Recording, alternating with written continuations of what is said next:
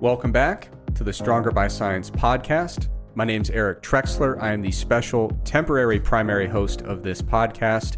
Today I'm joined by Greg Nuckols. He is currently the permanent guest co host for the time being.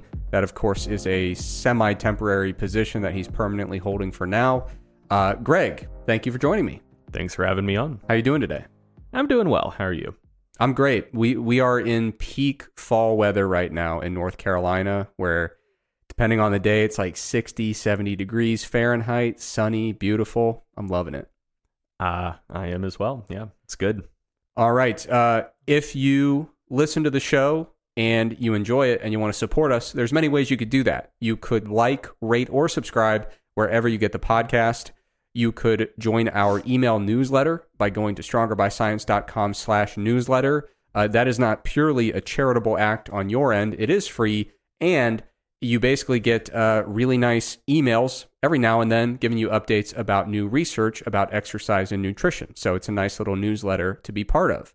Uh, if you're looking for a one on one virtual coach, uh, online coaching services, we do offer that at Stronger by Science. You can learn more you know, learn more about our pricing, check out our team of very excellent coaches by going to strongerbyscience.com slash coaching. If you want to get very affordable supplements for even better prices, you can get those at bulksupplements.com and use our discount code. The code is SBSPOD, and that gets you 5% off your entire order. And then, of course, if you'd like to support us even more, you could subscribe to the Mass Research Review that goes out every single month, the first of the month and it contains a bunch of very practical, very thorough summaries of the newest research in exercise and nutrition. And of course, you could subscribe to the Macro Factor Diet app, which we co developed, uh, which does have a free trial. So you can try it out and see if you like it before you make any kind of a financial commitment. Um, now, the big news that everyone's talking about. I've been getting a lot of mail about this. It is officially the 100th episode of the Stronger by Science podcast. Um, I know what people are thinking. Eric, weren't there some other pieces of content you guys put out? Yes, but th- that's not the Stronger by Science podcast. The 100th episode does not include fireside chats because um, we don't really want to tarnish the brand by incorporating that. Uh, we got a lot of negative reviews about those episodes. Uh, it doesn't include bonus episodes and live events and things like that. This is a hundred episodes of the pure uncut stuff that everybody loves? Well, I, I would say I would say that it's understandable if people think that fireside chats and the regular podcast are the same thing because yeah sure when you subscribe to the stronger by science podcast you do get those other episodes. They show up in the same podcast feed but they they are different and i would push back against your characterization. It's more like when uh, you know, after someone sells out and they they do projects like maybe they make movies with like big budgets for a big audience or whatever, but they still want to make art on the side. They want to do something for them where it's not just about the reach and the paycheck. It's about trying to make something truly great. That's what that's what the fireside chats are. Um, and you know, some people don't appreciate art, but that's fine. Yeah, I don't really get it to be honest. Um, but anyway, so there's a big question that's been floating around because uh, obviously everybody's been looking forward to this 100th episode. Uh, people were asking me, Eric, is this the first ever fitness podcast to reach 100 episodes? And actually, the answer is no. Um, now, we were the first podcast and by default, the first fitness podcast. But then, as we know, a lot of copycat podcasts kind of popped up. Iron Culture is one of them. There's been a few others. Um, but they've just been churning out a bunch of a bunch of content. We'll put it that way. Uh, really, we'll, we'll, put it that way quite charitably. Yeah, they've yeah. been churning them out pretty quickly, not putting a whole lot of thought into the quality. You know, very much pushing the quantity side of things. So yeah, they can put out several episodes a week. Uh, you know, just really poorly done, shoddy work. Not a lot of insight, not a lot of quality. But we've been curating a premium, high level, uh, multimedia infotainment experience with video and screenshots of, of you know figures from studies. It, it's a really big production here, and that takes time and it takes a lot of effort. So it has taken us a little bit further or a little bit longer to get to the hundred episode threshold, but I'm glad that we took our time with it and really put together a great thing. No, I, I agree wholeheartedly. I mean, at the end of the day, I'd rather have 100 Ferraris than 240 Ford Pintos. For- Absolutely, For, yeah. instance, yeah. Yeah, for sure. Um, now moving on, the other thing that's in the news, uh, big thing that's been on everyone's minds for about eleven point nine months. It's Fat Bear Week It's Fat Bear Week. again. So the National Park Service every year does Fat Bear Week. Um, do you mind giving us a brief overview of the the purpose and the premise? Yeah, yeah. So uh, I won't talk about this as much as I did last year, but in short, bears have to get fat for the winter. That's just a fact of life because they hibernate and uh, hibernate. This is this is what I went off on a big tangent about last year. But hibernation, it's not all fun and games, folks. Uh, I think people just assume that when bears hibernate, they go in their little den, they get nice and cozy, and either they they just like peacefully sleep all winter, or uh, you know they're just in there with their family and their little cubs, and they're just having a grand old time, and and it's great. Little wood burning stove and it's all cozy. Yeah, Yeah. that's not how hibernation is, folks. Hibernation's fucking terrible. Uh you so essentially in animals that hibernate, their body just goes into a low energy mode, uh more or less. And so like The Uh, real metabolic adaptation, correct. some would say. And as part of that, um, for reasons I don't entirely understand, they also just like don't sleep much. Like it, it leads to to shorter uh, sleep periods. And so yeah, you're you're just like they're just laying there with like basically insomnia, um, and just like gnawing hunger as they slowly almost starve to death over like four or five months. And it's just a miserable experience. Um, not good all around. But if they want that to go as smoothly as possible, they need to get as fat as possible beforehand. So the Katmai National Park uh, takes pictures of uh, quite a few of the bears that live there, both right after they get out of hibernation to see their uh, svelte post hibernation physiques, and then around this time, which is pretty soon before they're going to start hibernating. So you can basically see how effectively they've bulked over the spring and summer and, and early autumn months. Um, and it's very important that the Bears do that. And so, as a way to cheer them on, show them the the support you would like to give them for their successful bulks, uh, the the Katmai National Park team put these pictures of the bears on the website so you can see their before and afters and vote on which ones got the got the fattest the most effectively.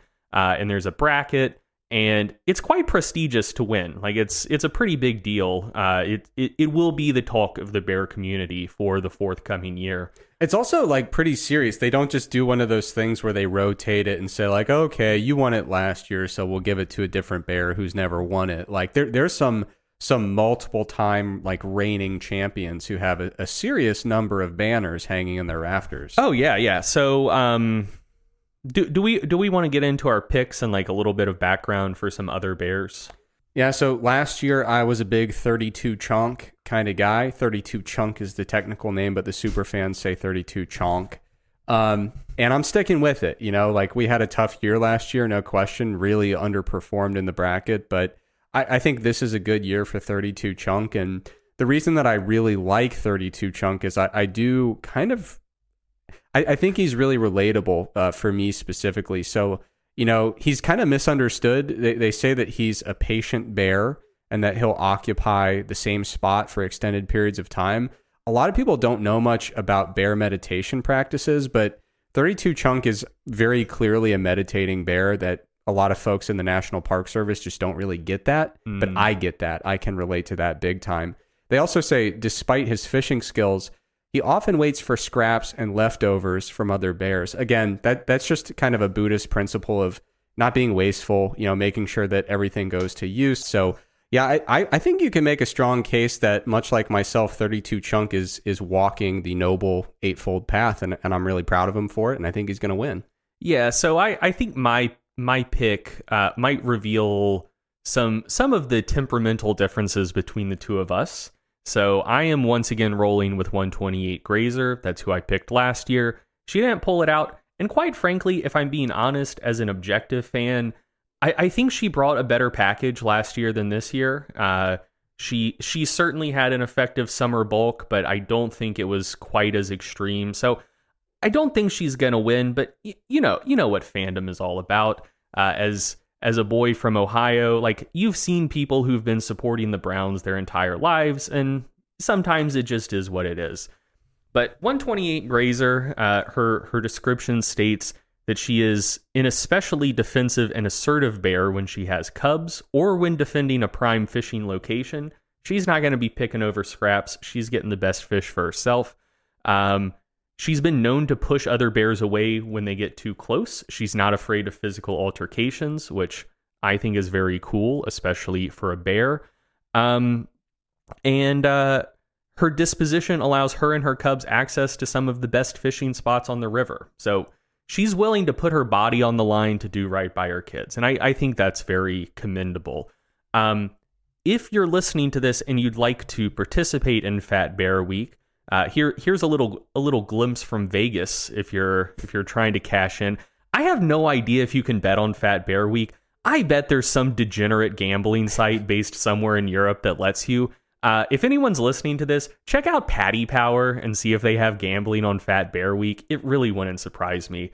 Um, but yeah, so if you're if you're the type of person who you know in baseball you support the Yankees and college football you support Alabama, like you just want to go with the big brands that have a that have a good chance of winning every year.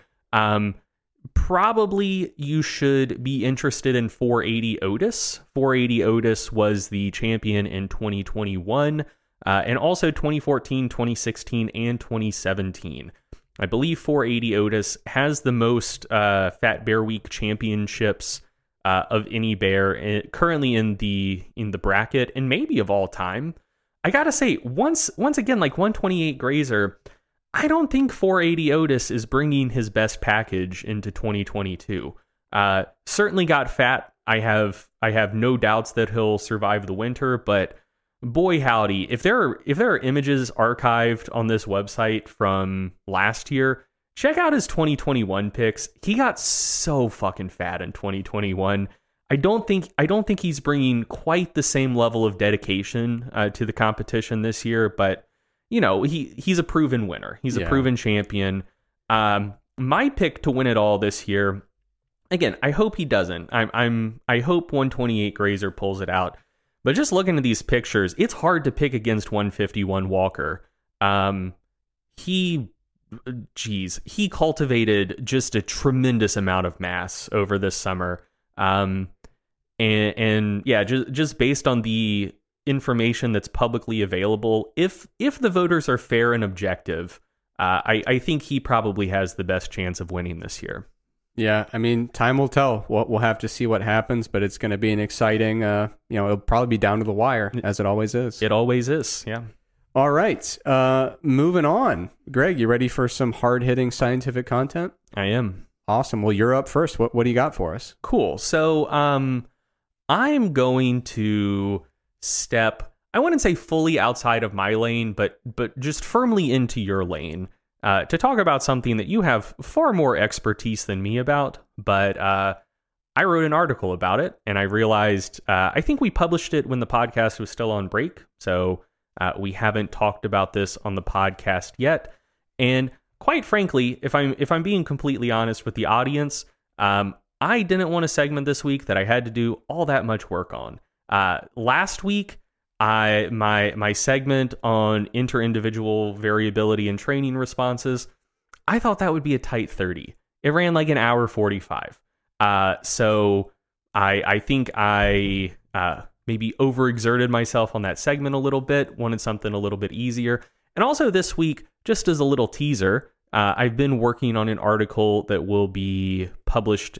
I think is the mass cover story should be should be out on November first about uh, the effects of of range of motion and long muscle length training on strength and hypertrophy. Uh, working on that with Milo Wolf.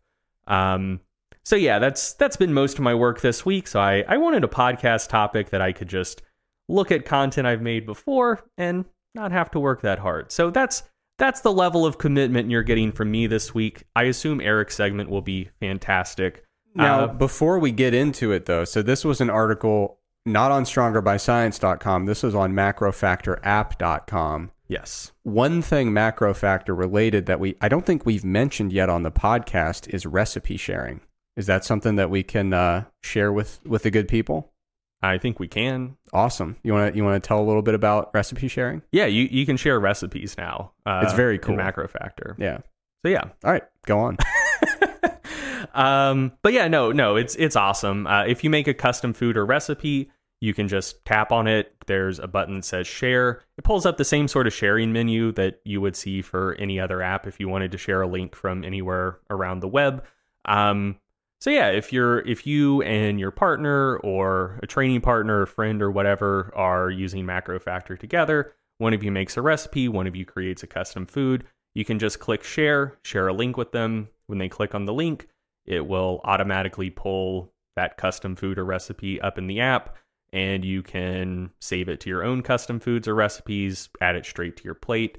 Uh, works really well. It's very slick. Um, very good stuff. And it- doesn't just send like, oh, hey, here's the macros for that casserole. It actually sends the entire recipe in a way that can be changed. So like if you had a version of it and you put sour cream on it and I didn't, you could send the whole thing over. I could remove the sour cream but keep everything else intact. Yeah, and, and including like steps for how to prepare the recipe. Yeah. So in, instead of basically just sending over an ingredient list, if you create a recipe and you actually like make a recipe, like, hey, here's how you make this dish, um, you can save that for yourself. And when you share that recipe with someone else, all of those preparation instructions, how long it takes to prepare, all of that stuff, that will also be ported over. Because for me, that's the worst part is when I'm putting together my chickpea and rice dishes. Is people say, "Well, how long do I microwave the chickpeas?" And I say, "Ugh, 90 seconds," you know. And a lot of that gets lost in the shuffle. But, yeah, for sure. but it's nice to keep that that that granular data. Yeah, I, I don't know if people could prepare most of the meals you make if they just had the ingredient list. I don't it- think so. No. You really need those instructions. Yeah. Uh, but yeah, so so let's get into this. Um, so uh, the article was about, and this segment will be about body composition, both uh, how well and how accurately it can be assessed, and uh, what you should or shouldn't do with the information that you might glean from a body composition assessment. Uh, the reason I thought this was an important topic to discuss, to write an article about, and now to talk about on the podcast is it seems like a lot of people put a lot of value and weight on the numbers they get from a body composition assessment. Um, you know, like I, I see a lot of people who set goals like, you know, I, I want to be able to walk around at 12% year round, or like I want to get below 20% body fat or whatever. Um, or you know they they put uh, a lot of value on quantifying their body comp before and after a bulk to try to assess exactly how much muscle they've gained over like the prior six months or whatever. Um, so so people seem to put a lot of value in, in these numbers. They use it to guide decision making, to evaluate how well a recent diet went, or how much or how well a recent training phase went. Um, so I think it's worth just discussing in broad terms like should you do that um, and and the the short answer is no uh, and the long answer is the topic of this segment so first things first when talking about body comp um, it's it's first worth asking like what is actually being measured so eric as the actual body comp expert on the podcast if you wanted to actually measure human body composition, how how would you have to do that? That would uh, technically be done via a post-mortem dissection Yes. and a chemical analysis of the tissues removed, All right. So, um, which I've never done, by the way, for the record. yes, uh, that is good to know. So, uh, do you know of a way to actually measure body composition in a living human subject? I do not. That's good. I don't either. Just wanted to make sure I uh, wasn't sharing lies with people. So, yeah, if, if you actually wanted to get your body comp measured, uh, you would have to be dissected, which I assume most people don't want to do. So, uh, any any way that you go about trying to assess your body composition is just going to be an estimate based on other things. So it's first worth asking, just kind of in broad terms, what is actually being measured when you have your body composition assessed, and in what way are those measurements actually associated with body composition? So, um, there are several popular methods someone might use to go about assessing their body comp. Uh, just kind of to go down a list, uh, kind of an old school one, like that used to be considered a eh, not exactly gold standard, but like silver standard measurement uh, that people used to use quite a lot back in the 70s and 80s, still exists, not quite as popular anymore, uh, is underwater weighing or hydrostatic weighing. What's actually being measured there uh, is uh, displacement of water via the the Archimedes principle, like uh, assessing how much you weigh on land versus how much you weigh underwater to then estimate how much water you're displacing. Once you have an idea of how much water is being displaced, you roughly know your body's volume. And from there, if you know your body's mass and volume, you can estimate your body's density. And since lean mass tends to be more dense than fat mass, you can use total body density to estimate body composition. Uh, the bod pod is is more or less just an updated version of underwater weighing. It works on very similar principles. Um, it's actually measuring changes in air pressure within a confined chamber, um, but it's more or less doing the same thing. Like you measure your body's weight, you estimate your body's volume via the bod pod, and then it's the same sort of deal. Like if you're less dense, it's assumed you have more fat. If you're more dense, it's assumed you have more lean mass. Um, some other popular methods are uh, skin fold calipers and ultrasound.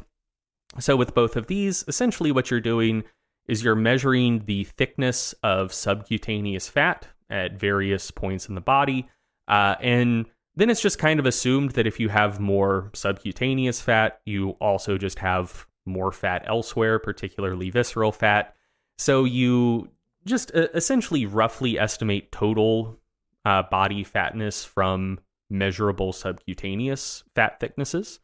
Uh, probably the most commonly used method for assessing body composition, and quite frankly, one of the worst, if not the worst, is bioelectrical impedance, um, which essentially what what happens there is you make skin contact with electrodes. Uh, if if you've gone to a gym, a lot of gyms have these little devices where you just hold the thing out in front of you and it passes a, a current like through your arms. Uh, also, a lot of smart scales have BIA technology built in where there's little electrodes that you stand on, passes that electrical current through your feet. Um, and essentially, the more total tissue you have, the more it will impede that electrical current but in particular, fat impedes the electrical current to a greater extent than lean mass does. So if the BIA device sees greater total impedance, it just assumes you have more body fat. Fun little story about bioelectrical impedance. Well, two funny stories. Yeah. Um, one of them was that one of my uh, previous professors uh, from undergrad he drew the short straw among the grad students back when he was in school and they were trying to see how much they could fool a, a BIA device Mhm. just by messing with hydration within a single day. Yeah. And like I said, he drew the short straw, so they got him more dehydrated than you would advise Oh, uh, no. in a controlled setting and measured, and then just you know said, "All right, drink up as many fluids as you want, Gatorade, water, etc." And just within the span of a of a day, his body fat percentage reading went from just absolutely shredded on one side of the spectrum to like very, very, very high body fat percentage, like a, a lifetime's worth of fat gain or fat loss within a single day. Yeah. Uh, a- another anecdote was so, Greg, you remember when we were teaching at UNC, we had the little uh, BIA devices. So, when we were learning how to use those in kind of a big group setting, I had just competed uh, a couple weeks prior in bodybuilding, and this is bef- this is like 2013 before I actually like knew anything about dieting and more importantly what to do after a diet. Yeah. So like dude, I just ballooned up after this competition. It was at the point where like you know, if I would take off my socks at the end of the day, I could still see like them imprinted on my legs. Like my body was just Yeah. like a weird like water balloon. you're you're like lean, healthy, active, don't actually have any vascular issues, but you sh- you still probably should have been wearing the compressive socks that Yeah. like people wear on airplanes. yeah, it's a very strange like temporary physiological state where Yeah. you're just like, why do my lower legs look like I have like severe heart failure right now? Yeah. I don't know. Uh, probably not a good thing, not recommended, but yeah, like you know, my body just didn't know what to do with all these calories, water retention, etc. And but like I had already gained, uh, I don't know how many weeks it was since my show, but I already gained like from my stage weight easily like 15 pounds, and I, I do the thing, do everything according to instructions. Like 5.4 percent body fat. hmm I was like, well, you should have seen me 15 pounds ago. you know, when I was when I was apparently two percent body fat, and like, Yeah. of course, it was just nonsense. But yeah, you got to be you got to be careful with those things. Well, yeah, I, I mean, so um, when when I was teaching that same class, like there was uh, like one of the other LFIT instructors um, who who was like in another program, didn't have to take any like body comp related classes for for his major or whatever. Um, you know, like when when we were learning about how to use those devices, like we all used them. Uh, had had BIA assess our body comp. And this guy, like this guy was lean. Like he he had a visible six pack. Like wasn't like sub ten percent, but it was like comfortably sub fifteen percent. Uh, the the BIA device said he was like twenty seven percent body fat, Yeah, and he started having like a small meltdown and identity crisis. yeah, And like me and some of the other ex phys kids had to go over to him and be like, "Look, like they're not going to teach you this in sports management, but like these devices are fake. Like you don't Yeah. you don't need to worry about this." yeah, Um, but yeah, so uh, moving on, uh, there are several popular methods of assessing body comp that basically just use body geometry. So there's a formula developed by the U.S. Navy back in the day. Uh, there's simple weight to height ratios, and now they're like fancy high tech 3D body scanners. And all of these methods work on the same general principles where people people whose bodies have a particular shape uh, the shape of their body tends to be at least somewhat indicative of how much fat they're storing. So like in particular if you have a particularly large waist circumference relative to how tall you are or relative to limb circumferences that's generally indicative of storing more body fat. Like that that's the general principle that that these things work on. Um and then finally uh, there is DEXA, dual energy X ray absorptiometry, um, which look like very high tech machines because they are. Um, but essentially, what they do is they pass uh, very weak X rays through your body and essentially try to assess how much energy is being absorbed by the X ray. And the way they convert that to an actual body comp uh, estimate is is pretty interesting. So your bones will absorb more energy than any of your other tissues. Uh, your lean mass will absorb less than bone, and your fat mass will absorb uh, less than lean mass will. And essentially, that will create a little 2D printout where your bones show up, like in, in kind of the unfiltered way. Bones are very white, uh, lean mass is like a, a mid gray and then fat mass is like a very very dark gray because it's not absorbing as much energy. Essentially the darker something is the the less energy it's absorbing. Um, i know there are some devices now that will make like very colorful printouts from that same information but uh, it, it's the same general principle. And essentially then there's just an algorithm that counts pixels um, that looks to like basically roughly quantify like how dark or light a particular pixel is and then sort it to say like ooh that's a bone pixel that's a lean mass pixel that's a fat mass pixel. Um, and that's that's more or less how dexa assesses body comp. So those are the basic methods. Like those are i think all of the popular methods that, someone would use to estimate their body comp. Uh, what is actually being measured how those things relate to body composition.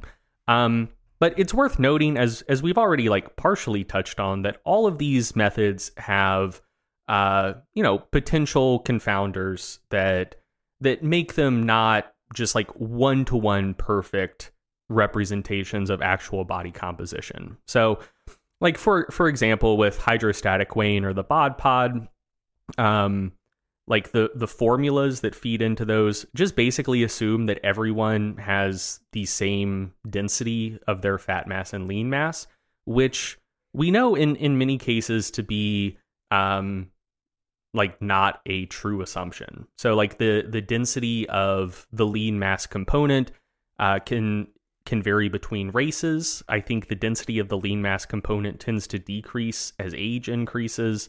Uh, hydration levels can affect things. So there there are a lot of little things that can kind of throw off that relationship between body density and body composition. Um, and there are even some things that are more uh, more practical rather than theoretical that a lot of people don't know about if they Oh, haven't been in a lab. So like can you exhale all the way? yeah, like a, a, a major issue with underwater weighing. People say, well, how hard can it be? You measure on land, measure in the water. Easy enough. Well, you have to get every bit of air out of your lungs that you possibly can. Otherwise, you're altering your underwater weight. And, And- a and lot then- of people freak out. And then even after you exhale, you still have some residual volume in your lungs. How can you measure that? Well, you can't. You just Right. you just have to make an estimate. Like I I forget what the actual value is, but there's like some number where it's like, okay, if if someone exhaled all the way, we're just going to assume they still have this amount of air left in their lungs. Do they actually have that precise amount of air left in their lungs? Eh, who knows? But we just hope that they do. Yeah, and with Bod Pod, Greg, you walk in with a beard like that, a lot of air that gets trapped in a beard That's true. can be tough to deal with. Yes. Um so so yeah, like those those are some things that can affect like bod pod and underwater weighing. We've already touched on BIA, like basically anything can, can throw off a BIA estimate. Bad Uh, mood. Yeah, like I, I'm sure like if if it's like Saturn rising or something, Yeah. yeah, like whatever. Uh, we we could probably come up with a shorter list of things that don't uh, deleteriously affect BIA measurements. Um, but then for things like uh, U.S. Navy formula, weight weight to height ratio, 3D body scanners, um, you know, like people have differing regional fat storage patterns that could throw those things off. Like uh, particularly, well, for all three of those formulas, waist circumference is taken into account. If someone just stores a lot more subcutaneous fat than visceral fat, all of those things are going to underestimate their body fat percentage.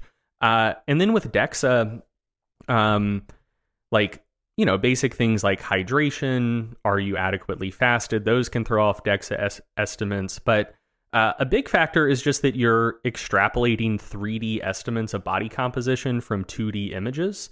Uh, and, and I think you mentioned this that on average, about 40% of the pixels will have some bone in them. And since bone is, is like the brightest indicator on a DEXA scan, it absorbs the most energy. In pixels with bone in them, which again is like 40% of your body, um, you just like can't estimate the the fat or lean mass that is above or below those bones j- just because the bones overpower everything else. So um even though DEXA is very high tech like there there are still some like uh basic extrapolation issues with deriving body comp estimates from those 2d scans Yeah, I, th- that's always the the thing you tell people, and they're stunned because DEXA is expensive and it gives you know bone density metrics. People think you know, oh, this has to be ultra precise. There's probably minimal, if any, shortcomings. Then you say, yeah, well, what we do is we stack up these pixels, and then before we even begin counting, we lose half yeah almost. And people are like, holy shit, for real? And Yeah. yeah, I mean. Yeah, this once bone is in the pixel, like a pixel can only be one thing, and, and the bone just gets thrown away basically for that purpose. Mm-hmm. Yeah. So, um, mo- moving forward, uh, now that we've actually talked about what's actually being measured when you're assessing body composition, uh, and we acknowledge that any any assessment is just an estimate, it's worth asking how accurate, reliable, and precise are these estimates. And there is a lot of research that you could point to on on this. Um, and in the show notes, we'll link a seven part article series by James Krieger that that goes into this, just kind of technology by technology, just citing a lot of research that looks specifically at the accuracy and reliability of all of these methods of assessing body comp. I'm not going to go through all of the research like one by one for each method because then I'll be I'll be staring down another 90 minute segment. And quite frankly, that would be boring as shit. But in in broad terms, um, most methods of assessing body composition work pretty well for groups. So if you you know recruit 20 people and um, you know put them through any of these methods of assessing body composition, and it says that like the mean body fat percentage for this group of people was 22%. There's a very good chance that if you then like if the Declaration of Helsinki didn't exist and like the Nuremberg Code didn't exist, if you could just like kill these people and dissect them and actually measure their body composition, their actual like mean body fat percentage would probably be somewhere between like 19 and 25%. So like on a group level, even things like BIA do a pretty good job at estimating average body composition for a sufficiently large group of people. Um, and the same is true for assessing changes in body composition. Like if uh, after a 16 week training intervention, it's found that, you know, body fat percentage has decreased by 5% and lean mass has increased by 2% in a group of people. With most of these methods of assessing body composition, they'd say, oh, yeah, like body fat percentage decreased by some number between about 3 and 7%. Lean mass increased by some number between about 2 and 4%. Like there, there can still be some small group level errors, but they tend to be like 2 or 3% at most. So, like, for research purposes, most of these methods work quite well. Some of them work better than others. Like, for example, DEXA is just categorically better than BIA. Um, but, you know, for assessing groups of people, they all get the job done. The question is more about, I assume, well, you know, dear listener, it's worth asking yourself this Are you a, a person or are you a group of people? If you're a group of people, you can you can just uh, skip ahead to Eric's segment. If you're a single person, then it's worth asking, like, hey, does the relative accuracy of these body comp devices apply to me? Uh, like, what what are the sorts of errors that I can expect when I have my own personal uh, body composition assessed? And uh, my, my basic position and what I hope to convince you of is that for an individual, most of these methods for assessing body composition are, if not entirely worthless, far less informative than I think people naturally assume. And I, I think that comes from uh, essentially conflating group errors and average errors with like individual errors. So, for example, if you're looking at research on, say, DEXA, you will find that the just the mean error for a DEXA assessment of lean mass or body fat mass or body fat percentage compared to a gold standard measure, which is usually some some sort of four compartment model. Um, the average error is generally like less than two percent. It's generally like one like between zero and two percent, give or take. So, like, essentially, if the group level average with a four compartment model is like 18% body fat, DEXA might say it's 19.5% or something like that. So, some people look that look at that and say, oh, well, DEXA overestimates body fat percentage by 1.5%. So, if I get a DEXA done and it says I'm 14%, I know to I know that that means I'm like 15 and a half percent, but boom, like it's it's that precise number. If the mean overestimate is 1.5%, that means my personal overestimate will be exactly 1.5%. Add that on, boom, good to go. Uh, or people might look at things like uh, like average absolute error or typical error, um, which for DEXA, for example, is like two and a half, three percent. Uh, and that's that's like a plus or minus. So, for example, if if there's two people and DEXA overestimates body fat percentage by 2.5% for one of them, underestimates by 2.5% for the other. The average error is 0%, the average absolute error is 2.5%. So slightly savvier people will, will look at that and be like, oh, like the average absolute error, 2.5%, 3%. So if DEXA says I'm 15% body fat, that means I'm somewhere between like 12 and 18% body fat, which is a bit of a range. Like people might interpret 12 and 18 to be considerably different, but you know that that is still like a somewhat tight range. And and they look at that and say oh just plus or minus the average absolute error. Um boom good to go. Uh relatively tight range. However i think that if you're an individual uh again like if the average absolute error is 3% or something there are going to be errors for individuals that are smaller than 3% which therefore means if the average is 3%, there also have to be errors considerably greater than 3%.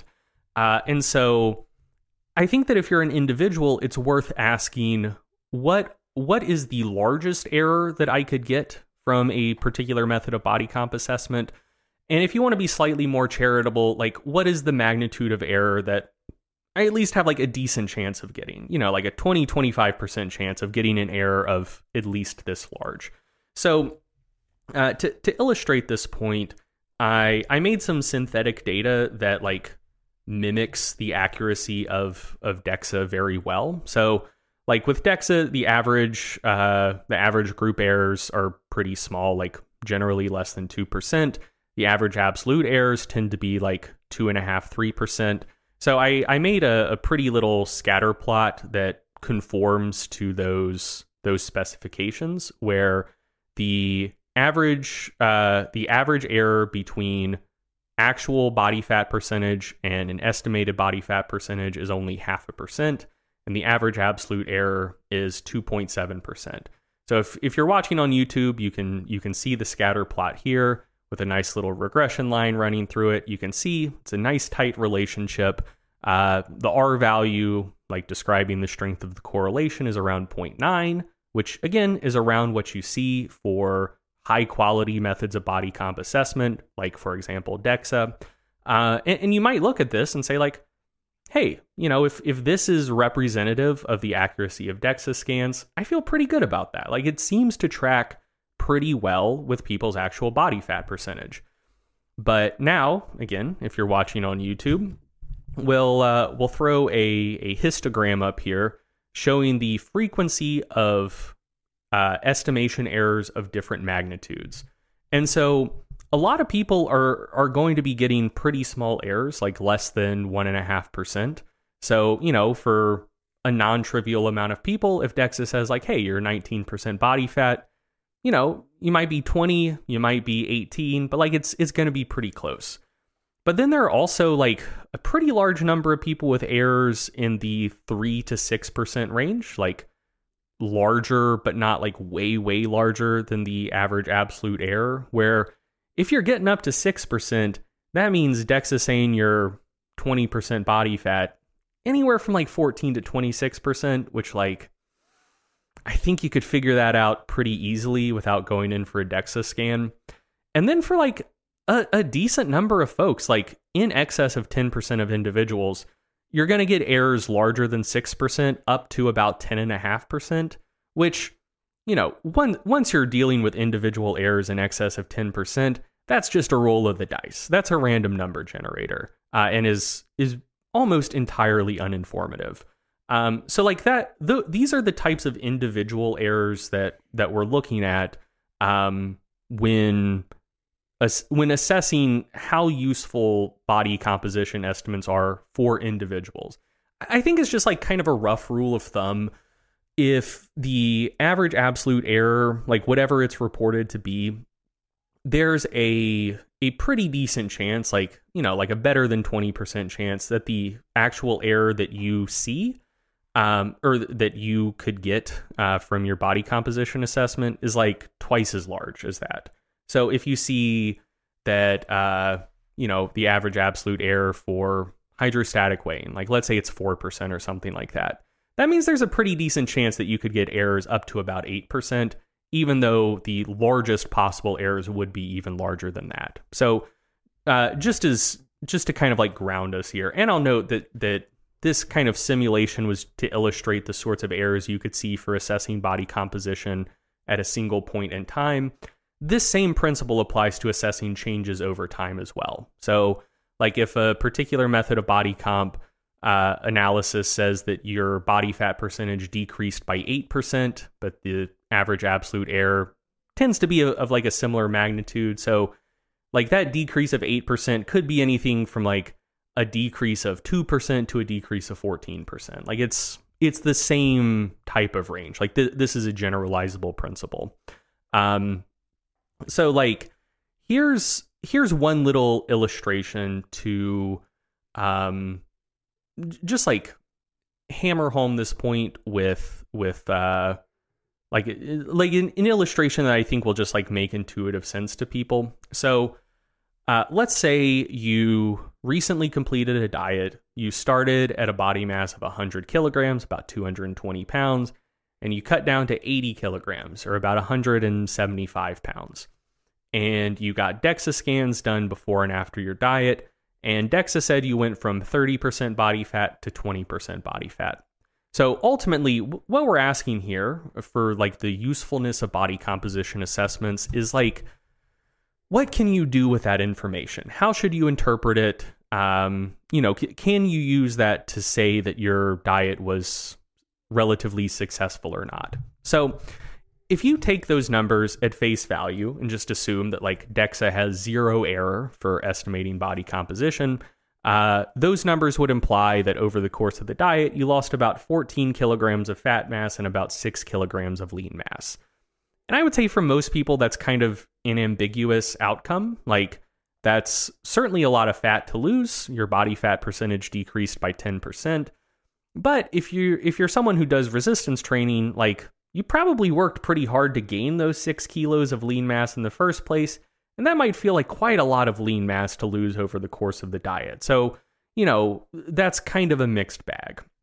But then let's assume very optimistically that the individual errors produced by these DEXA scans are up to about 5%, which, like, that's an incredibly charitable assumption. So, if we look at it through that lens, uh, instead of your body fat percentage decreasing by exactly 10%, it may have decreased by up to 15% or by only 5%.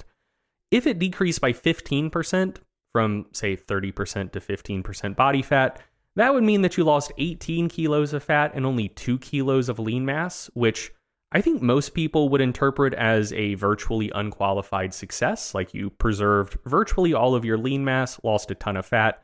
I think almost anyone would be very, very happy with that outcome.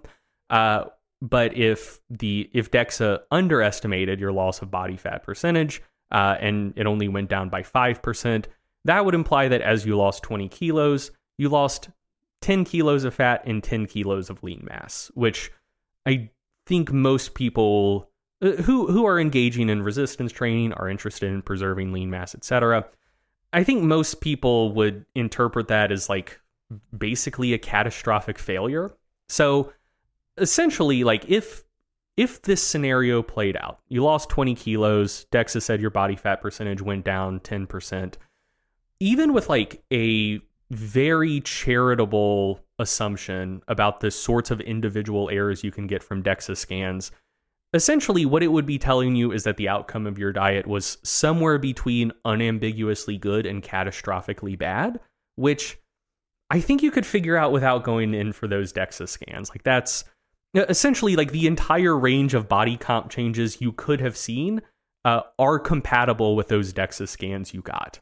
Um, so yeah, like it's it's I, I think just far less informative, far less precise, produces far larger individual level errors than I think most people realize.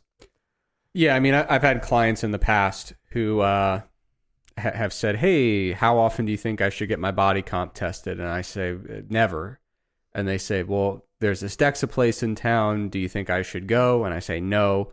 Uh, unless you're really interested in learning more about your bone density, in which case a DEXA c- could be nice for that. But yeah, th- there have been so many instances where I'll I'll talk with a client and say like, you know, best case scenario, this scan is going to tell us what we already knew. Worst case scenario, it's going to be way off, and we're going to go with what we already know to be true anyway, and just Yeah. say, "Wow, that was a crappy scan." Yeah. And and so within that context, it's it's kind of hard to justify. No, I, I agree wholeheartedly. I, I think for most people, most of the time, getting your body comp assessed, like even via DEXA, is less informative, like tells you less explicit information about how a bulk went or how a cut went than just like seeing how you look in the mirror, assessing how your clothes fit, feeling how you perform in the gym, like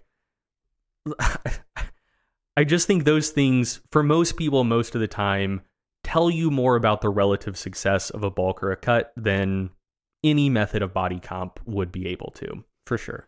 Uh, so moving on, I also want to briefly touch upon an issue with BIA that I think a lot of people aren't aware of. Like, so folks with smart scales that, like, if you stand on them for long enough, they'll uh, give you an estimate of your body composition day to day.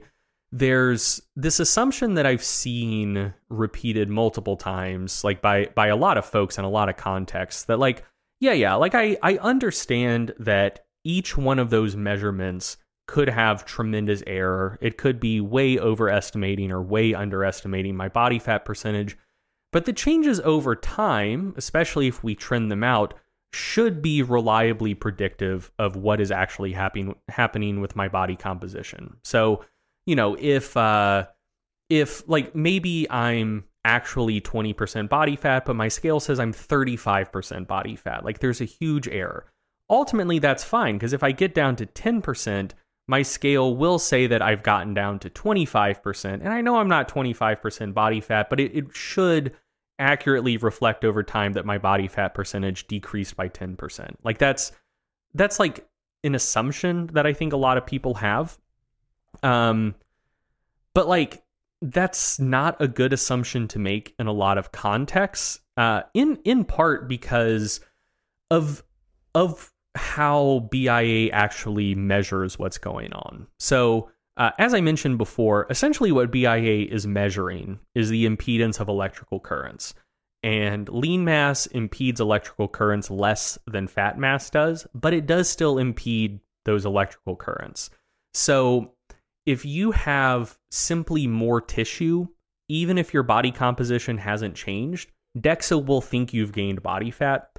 Uh, and if you like if you lose a lot of tissue again even if your body composition hasn't changed dexa will now think you're leaner like that that's just how those measurements work um and so like for example if you had an astoundingly successful uh like uh what, what do people say now Gain gaintain or main gain what whatever I it don't doesn't know. it doesn't matter if if you if you have, if you have a nice lean bulk and let's say, man, it went better than you could have even conceived of. Like maybe you're a new lifter and you put on 10 kilos of muscle in your first year of lifting without your body fat percentage changing at all. You go from like 70 kilos at 15% body fat to 80 kilos at 15% body fat. You just put on a ton of muscle. Your BIA scale would say you got fatter. Like, and you simply didn't. But now, like, your legs are more muscular, there is more tissue.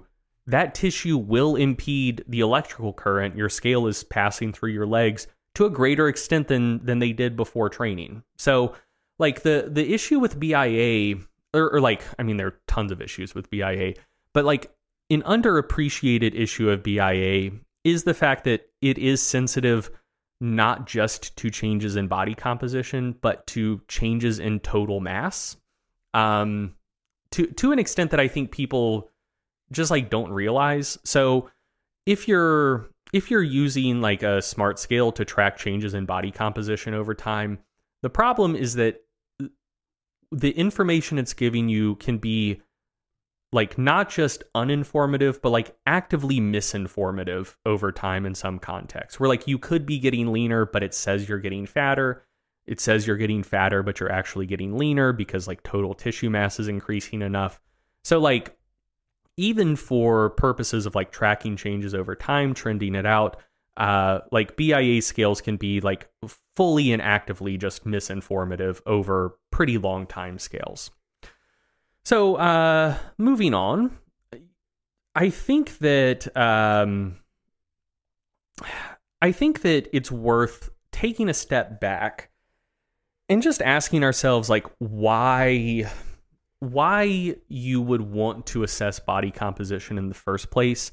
And, and I I wouldn't be surprised if uh some percentage of listeners at this point feel slightly slightly unmoored and adrift because you know they've they've had their body composition assessed multiple times in the past. They they have previously put a lot of value on those numbers. They get from those assessments.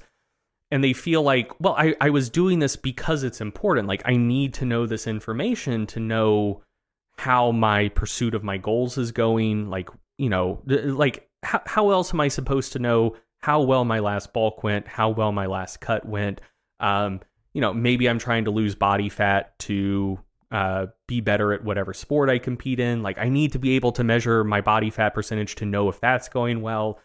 Um and I would I would like to push back against that impulse. Like I think if we acknowledge that we really can't know our body composition all that accurately or precisely on an individual level, um, I don't think we actually lose anything because I think more often than not, most people don't actually care about body composition goals that much. They they just assume sometimes quite accurately that changes in body composition should be predictive of or associated with the actual changes they're wanting to see. Um, but but I, I would argue that most of the time you can assess like a more direct measure for the outcome you're interested in than body comp would give you. So, like for example, if you're an athlete and you want to maintain muscle mass while losing fat for the purpose of improving performance in your sport, um, you know, you might think, well, I, I should get my body comp assessed pre and post off season training to see if I actually did that. But the thing to keep in mind is like you're doing it for the purpose of improving performance in your sport. And generally, there are going to be tests you can do to see, am I performing better in my sport? Uh, or are there like proxy measures for performance in my sport that are just m- way more directly informative than body comp assessments? So, you know, for for most like team sports, field sports, like are you faster? Can you jump higher? Is your change of direction performance better?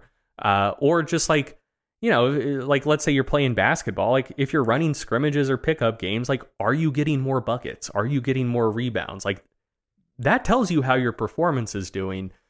And also, like, you could lead yourself astray by potentially focusing on this proxy measure for performance body comp instead of performance itself. So, for example, like if your training volume is quite high uh, and you're really attempting to shed body fat, you could just spend an entire off season under fueling yourselves for workouts and practices, um, and you know successfully lose the body fat you are wanting to, but wind up performing worse, like because you weren't actually able to train for your sport the way you need to.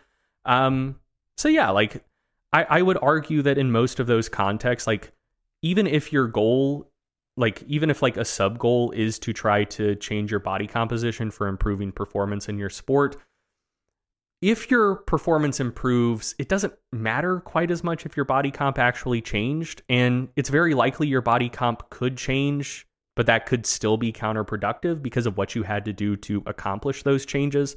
So yeah, I, w- I would argue that in a situation like that, you're better off just assessing sport performance and seeing if that is improving. Um, another example, like a lot of people who are very interested in assessing their body comp with with a high degree of frequency and regularity are primarily interested in aesthetics. Like they're trying to build muscle, lose fat, achieve a certain physique, a certain look. Uh, and so, you know, they, they want to get DEXA scans every six months, every quarter to see how that is going. But I would argue that for those folks, like your goal is aesthetics. Like take progress pictures, look at yourself in the mirror from time to time.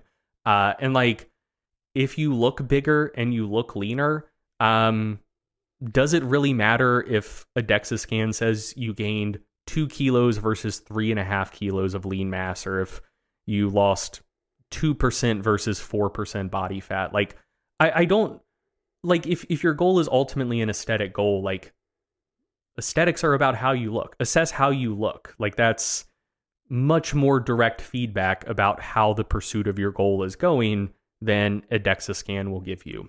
And I think part of that is also just uh, almost a linguistic or communication issue. Like yeah. people use a body fat percentage value as a shorthand way of conveying a particular physique look, Mm-hmm. like broadly. So, you know, someone with a cut might say, I want to get down to nine or 10% body fat. And you can kind of piece together what that generally means and say, okay, yeah, I, I know what you have in mind. Yeah. Or they might say, I, no, I want to be bodybuilding competition ready. We got to get down to 5%. The reality is, neither of those, of those people actually care what their true, genuine body fat percentage is, or they shouldn't. What, what they're really trying to do is just give a kind of shorthand summary of here's the kind of leanness that I have in mind. But ultimately, well, I mean, trying to find a device to give you that number is not the goal. The Yeah. goal is to achieve a particular look. And the easiest way to try to summarize that concisely is by throwing a number on it just for uh, communication purposes. Right. Like they they they want to look the way that they believe people look when those people are at 9% body fat. Exactly. Whether or not the the look they want to achieve does actually comport with 9% body fat or whether or not they actually achieve 9% body fat doesn't matter. Like they're Yeah. it's it's the look that they're after. Yeah. um, or, or just for like one final example, um, you know, let's say that it's it's not about sports, it's not about aesthetics or anything like that. You you really are just trying to to change or improve your body composition for the goal of health or graceful aging. Like you want to lose some fat to reduce your risk of heart disease. You're trying to build some muscle or lean mass for, you know, graceful aging, less risk of like osteoporosis, uh, more independence, fewer issues with activities of daily living as you get older, etc. Like in a situation like that, once again, ultimately, like changing body comp isn't the goal. I- Improving your health and your function is the goal. So, you know, ultimately, if like it, it doesn't matter if some method of assessing body comp says you lost four kilos of fat versus eight kilos of fat. If your blood pressure is improving, your blood lipids are improving, like more direct markers for like cardiovascular health, you're accomplishing your goal, you know, like, um, and similarly with like performance, you know, you can, you can just assess performance, you know, like if you're trying to build or maintain strength for graceful aging, like you can, you can get on the same machine at the gym multiple times. And like, if you can now use more weight or do more reps, like cool you're accomplishing your goal. Like your your musculoskeletal performance is improving or you're maintaining it like whatever you're trying to accomplish. So like the the argument i'm making here is that very very rarely are changes in body comp the actual goal someone is pursuing. Um more often than not changes in body composition are assumed to be and and often actually are uh, assumed to be associated with the goal someone is pursuing or predictive of the goal that someone is pursuing. And more often than not you can assess something more closely related to the actual goal you're pursuing with more accuracy and precision than you can assess body comp in the first place. So even if we acknowledge that we can't assess individual level body comp with a, a high or even I would consider an acceptable degree of accuracy or precision, we don't actually lose anything because most of the time that's not what you actually care about in the first place. So, uh, yeah, just to wrap up, body comp assessments work really well for groups, don't work that well for individuals. Um, but that's fine actually. Yeah. So things people can track obviously track your body weight, uh, objective performance outcomes, you know, cardiometabolic. Depending on what your goal is, there are many things you can track. But even for people who are more physique focused, you can track your body weight. You can, you know, keep an eye on the mirror. Keep, you know, keep taking progress pictures. Limb Uh, circumferences. Yeah, ob- observe how your your Or- clothing fits. Or I mean, like for for physique related goals, like I think that that calipers are great because Mm-hmm. I mean, all, ultimately the thing that's going to affect the the visual assessment of leanness is just like how little subcutaneous fat do you have? Yeah. Like if you don't have much, you're going to look very shredded, and calipers will tell you that. yeah, So, you know, if if you get a caliper assessment done, whatever body fat number is spat out when you run those numbers through a prediction equation doesn't matter. But like, you know, if your sum of skin folds has gone down from like 100 millimeters to like 70 millimeters, regardless of what percent change in body fat that corresponds with, that that is a direct measure of hey, you have less subcutaneous fat than you had before, and you probably look more shredded. Yeah, I I was gonna say I think you can go a really long way if you're like, you know what, I accept the content of this segment, but I still really like uh, having some objective, quantitative things I can track. I think you can go a very long way with a super cheap tape measure and a cheap pair of calipers. And I know everyone, you know, like in the exercise science world, likes to say you basically have to be a magician to be good at caliber te- caliper tests. I mean, for research grade purposes, sure, fine. But if you're just trying to figure out, do I have more or less fat over my bicep than I used to? There's YouTube videos that can teach you the ropes when it comes to using calipers. You can do it depending on the site, maybe yourself, maybe get a friend or someone to do it for you. But just by taking a tape measure, getting a waist measurement, getting limb circumferences, getting some key caliper measurements, you can get a pretty good idea of what is, for example, the total size of my bicep, looking at the circumference, or I guess my upper arm, and then look at the subcutaneous fat thickness. There's no need to convert that to a whole body fat percentage. Uh, that information tells you exactly what you're trying to get, and you don't have to stress over, you know, aiming for these kind of arbitrary targets. Like, oh no, I I'm doing everything I hope to do, but I wanted to be six percent body fat. Like I think keeping your your sights on more localized measurements is Yeah. probably ideal. No, I, I agree. And I would also add that if you're primarily interested in assessing body comp for like health related purposes, like ultimately a waist circumference measurement or like a, a waist to height ratio, again, not taking a waist to height ratio and converting that to a body fat number, but just the actual weight to height ratio number itself, that or again, just waist circumference that that's more predictive of cardiometabolic health outcomes than just like body fat percentage is in part because like as far as health risks go not all fat is created equal. Like you can have a considerable amount of subcutaneous fat without that having too much of an impact on cardiometabolic health risks but like having a lot of visceral fat not great. Uh and where's visceral fat stored? In your abdomen around your waist. So you know, uh, if if you had two individuals and you could like perfectly measure their body fat percentage, and one's twenty percent body fat with a ton of visceral fat, and one of them's twenty seven percent body fat with a lot of subcutaneous fat and very little visceral fat, like the person at twenty seven percent body fat is probably in in better shape as far as like health risks go than the technically leaner person with more visceral fat. But the leaner person with more visceral fat will probably have a larger waist circumference, whereas the other person would probably have like maybe a larger hip circumference or thigh circumference or something like that. So, yeah, for for us like a rough assessment of body comp for health related purposes, just like a, a waist circumference works great. And again, like just take the circumference number. You don't need to worry about converting that to uh, like a, a rough body fat percentage number. like like that that doesn't add any additional like useful or beneficial information. Cool. Sounds good. All right, you ready to move on? Yes, sir. All right. Uh, so, for my segment in this episode, I'm going to be talking about fitness related applications of mindfulness and meditation. I'm going to keep this one pretty brief and pretty snappy because for the first time ever, you actually went a little bit longer than you planned to. Jesus fucking Yeah. Christ. I I really I thought I was a good boy this time around. Uh, not quite. Um, Jesus. but that's okay. yeah, I, I just I just checked the timestamp. oh no. Um, all right. That's so, fine.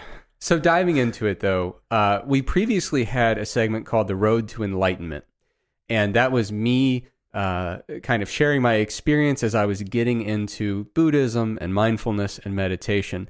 The only issue is that it was a fatally flawed segment, didn't last very long, and it was promptly canceled. Uh, the reason being, uh, as I got deeper into it, I realized it's going to take me some time to really get the hang of this and develop anything that would be reminiscent of not even expertise, but just proficiency, right? And so I was like, well, it's not going to be fun or en- entertaining or informative for me to just come in every week and say, hey, I meditated a few times this past week, seemed to be fine. Well, and if the segment went too well, eventually you'd find yourself backed into a corner where you basically had to flex about how enlightened you were getting, Yeah. which seems like it would defeat the point. Yeah, th- I mean, there's a lot of ways it could have gone, but literally none of them were good. Yeah. Right. But the good thing is, we saw that before it went any of those directions and promptly canceled it. But I knew that eventually I'd want to return with a more substantive segment or multiple segments over, you know, over the years uh, about mindfulness and meditation. Uh, basically, when I have something useful to say. Now, uh, in recent months, a month or two ago, I did a, I wrote an article in the Mass Research Review about mindfulness and a few key applications uh, that might be of interest to fitness enthusiasts. Uh, so I wanted to share a little glimpse into not my personal experience necessarily with mindfulness and meditation, but I wanted to to actually take a look at some of the research that's out there. And uh, I know what you're thinking. How much research could they there possibly be? You know, it seems like there's a lot of anecdote about this, but you might not have heard too much about you know actual scientific research. I'll be honest, I knew that it was studied in some areas, you know, different types of mindfulness based interventions and meditation interventions. I fully and grossly underestimated the sheer quantity of research pertaining to mindfulness. Uh, so I found a systematic review by Goldberg and colleagues. And in the systematic review, they found 44 separate meta analyses about mindfulness based interventions. Now, that's not 44 separate studies, that's 44 separate meta analyses. Within that, there were 336 randomized controlled trials with a total participant pool of over 30,000 participants. So, like, you know, we're out here talking about betaine and you can find like six relevant studies. Meanwhile, mindfulness out here, you know, 30,000 participants cumulative. So, there is a, a really considerable amount of mindfulness and meditation related research that is spread across many different fields, investigating many different clinical outcomes of interest. So, um, what I want to focus on in this segment is just a few key areas that fitness folks might be interested in, specifically training performance, sleep, pain management, and eating behaviors. So, before we get into the super applied stuff or dig into specific studies, I want to cover the basics. And, and of course, I want to address a caveat that still exists. I'm still a novice in the area of studying mindfulness, meditation, and Buddhism. Uh, I no longer claim to be, I no longer put the big secular Buddhism tag on it. Uh, I, I, started uh, going to a Sangha locally. So every week I, I, have a meditation group where we study Buddhism and we meditate together. So I do consider myself to be a practicing Buddhist uh, in the Vietnamese Zen Buddhism tradition. And, uh, you know, I used to always put the secular tag on it, but the deeper I get into this particular lineage of Buddhism, I just haven't found anything that strains uh, my beliefs or like brings me into a metaphysical realm where I'm just like, ah, it doesn't really make sense. So, well, is that because the particular school of Buddhism you subscribe to is inherently secular? It is. It is a pretty secular interpretation of it. Yeah. Mm-hmm. I mean, but you know, I've, I've talked to a lot of folks, and from what I gather, again, novice, not an expert. Uh, someone's going to come dunk on me on the internet. I'm sorry from what I can gather from a lot of different uh, Zen lineages that I've seen, it seems like they do tend to be pretty secular by default. It's not like they're taking it and saying, "Well, let's you know repackage this and make it more secular." That just seems to be kind of the the common approach in a lot of different uh, traditions and lineages of Zen Buddhism. Is that uh, you know th- there's uh, there's just not a big focus on the elements of what we might consider religious in nature. So not a lot of metaphysical stuff, not a lot of dogmatic stuff, not a lot of uh, attachment to various rituals and stuff. Mm-hmm. So yeah, it, it, does. You know, from from a Western perspective, you know, growing up, it, it, from my perspective, it does seem to be a lot more secular in nature than, than I had anticipated or expected.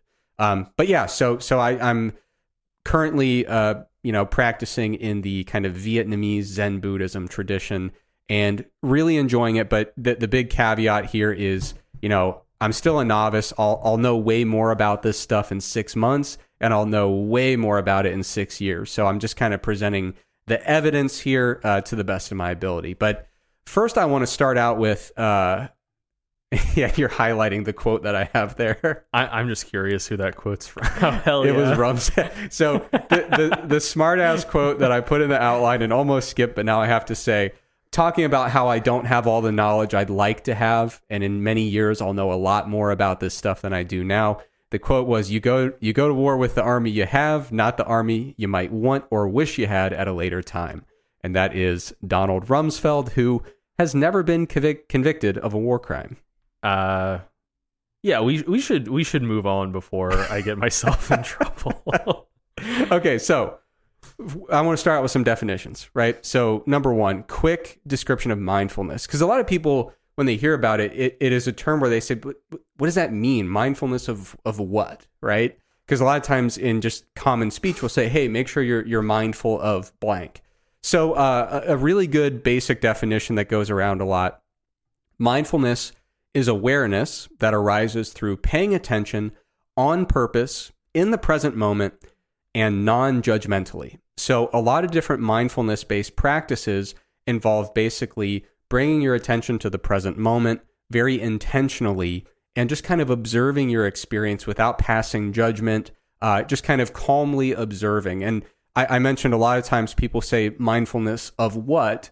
And that's a very good question. And uh, Thich Nhat Hanh is a, a, a Zen master, uh, a, a monk in the Vietnamese Zen Buddhist tradition. Uh, Thich Nhat Hanh often says mindfulness is always mindfulness of something. So you might be sitting and, and doing a mindfulness uh, exercise, and you might be mindful of your breath, focusing on your breath. That's a very common thing in various types of meditation. Uh, you might be mindful of what you're eating, right? So mindful eating is a common uh, intervention that we see in the nutrition literature. And that's exactly what it sounds like. It's taking time to be present during that meal and really immersing yourself uh, in that that meal experience and, bringing all of your focus and attention to it. Um, and so, yeah, you could be mindfulness of a lot of different things. Uh, sometimes they'll they'll do what you call a body scan meditation, where you lay down and you work through, you know, from your feet to your head, or, or vice versa, uh, and you're just focusing very intently on my feet. What am I? What sensations am I feeling in my feet currently? And you think about relaxing the muscles in your feet you work up to your your calves, your thighs. You know, you kind of work all the way up and you're being mindful of a particular part of your body, just observing your sensations, not judging them, you know, not trying to force them to be any specific way. It's just simply paying attention. And a lot of times when you are able to achieve some sense of mindfulness and you're doing it intentionally, it can bring a sense of calmness and clarity and stability to one's mind. Uh, which brings me to meditation. Uh, so Thich Nhat Hanh often says that meditation has two components: stopping and looking deeply. But but ultimately, it depends on the type of meditation that you're doing. So uh, meditation takes a lot of different forms. It is probably the most common mindfulness-based intervention of, many. Uh, you know, so for example, some people consider different types of yoga to be a mindfulness-based intervention when done a certain way.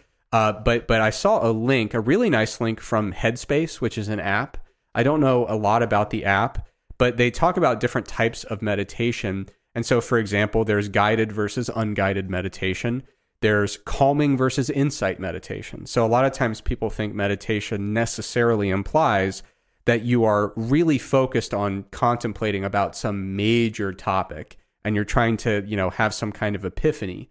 Sometimes there are meditation practices that are simply there for calming, you know, just to kind of let your mind rest and to calm down and relax.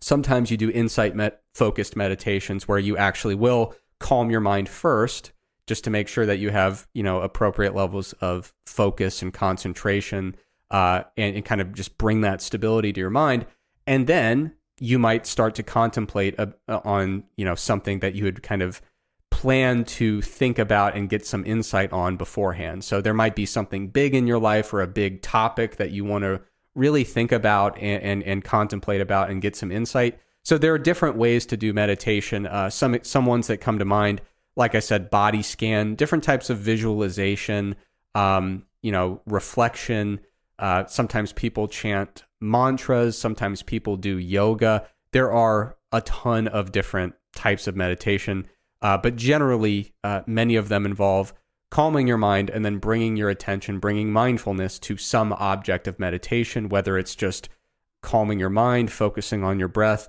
focusing on the sound of a bell or, or some kind of calm music. There's a lot of different ways to do it. So, with that out of the way, the question is what can mindfulness based practices or interventions actually do for fitness enthusiasts? And I'm going to talk about a few different areas of research. And in the interest of time, I'm going to kind of go pretty superficial, high level with them and, rather than getting really into details.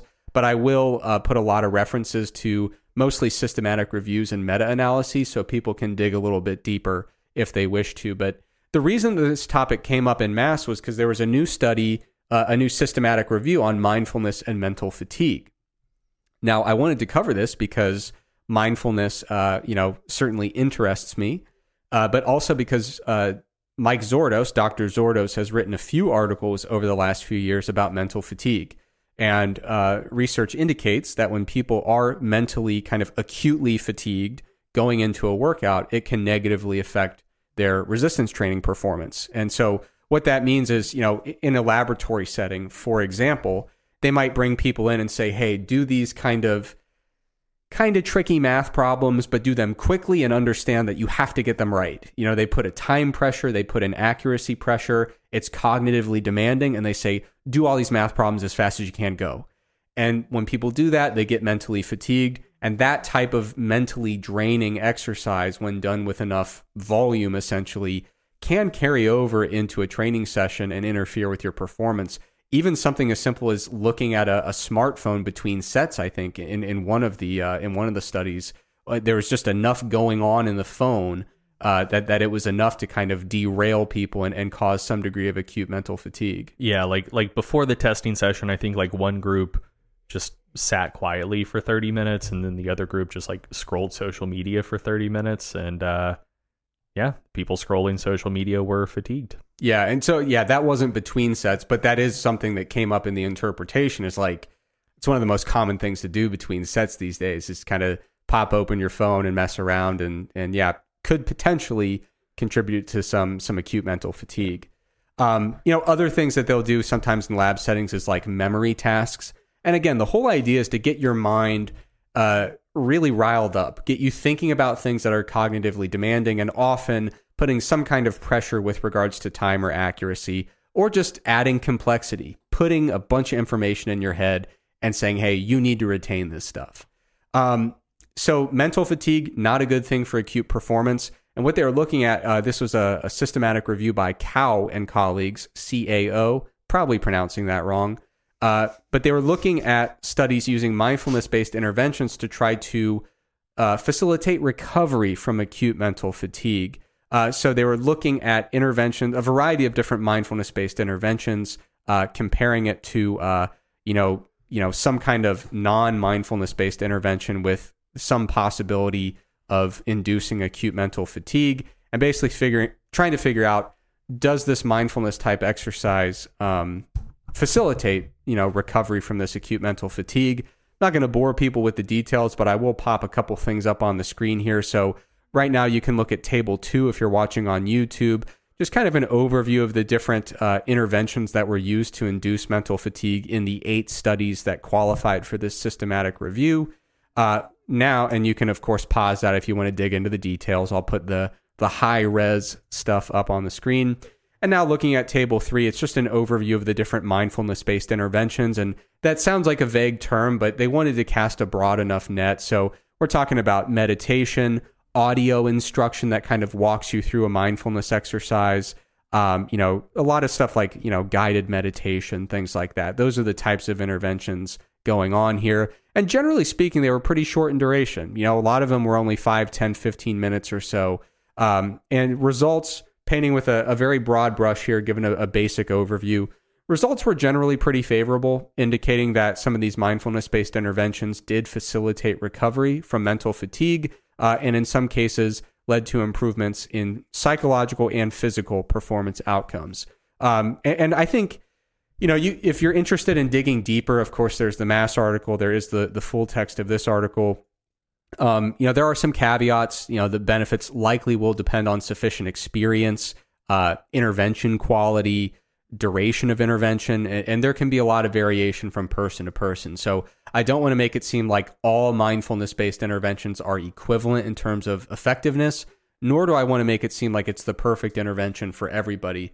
But broadly speaking, the results were pretty favorable. And I think that this does have plenty of face validity. You know, so if we look at acute mental fatigue and say, what is the problem here? And a lot of times it's we're asking our mind to do a lot of pretty heavy lifting cognitively or doing some multitasking, trying to rush through things, do some cognitive challenges and, and kind of keep a lot of different plates spinning at once. Yeah, like if you're if you're going to the gym after work and like you got to drive through rush hour traffic and like you know people honking, there's like accidents on the side of the road, like you it takes a lot of mental effort to stay to stay like mentally engaged and and just get to the gym uh safely. And so Yeah. like it, it it might make sense to just kind of like take a second and and take a quick breather in the parking lot before you go in. Yeah, and, and that's what's really encouraging about the the specific interventions is that many of them were only 10 or 15 minutes long.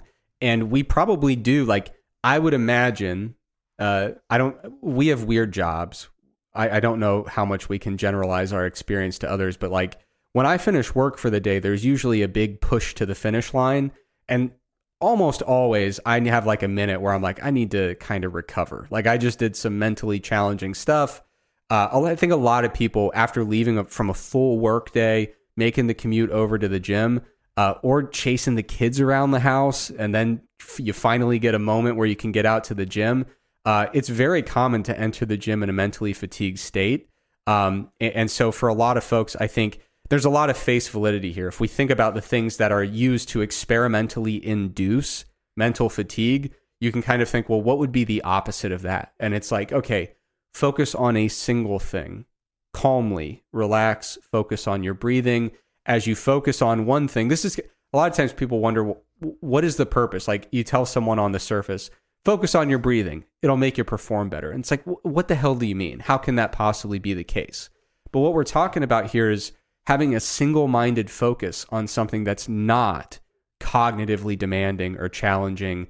There's no accuracy pressure, time pressure. It's basically giving your brain a bit of a rest with a calming exercise and saying, by focusing on one thing, the breath, which is very easy, or whatever the you know the instruction video or audio is telling you to focus on, by focusing on one thing with all of our attention, we fight our urge to focus on 700 things with really fragmented attention and we're thinking about what we did two hours ago at work and what we have to do tonight when we get home uh, it can be a surprisingly restorative and restful thing.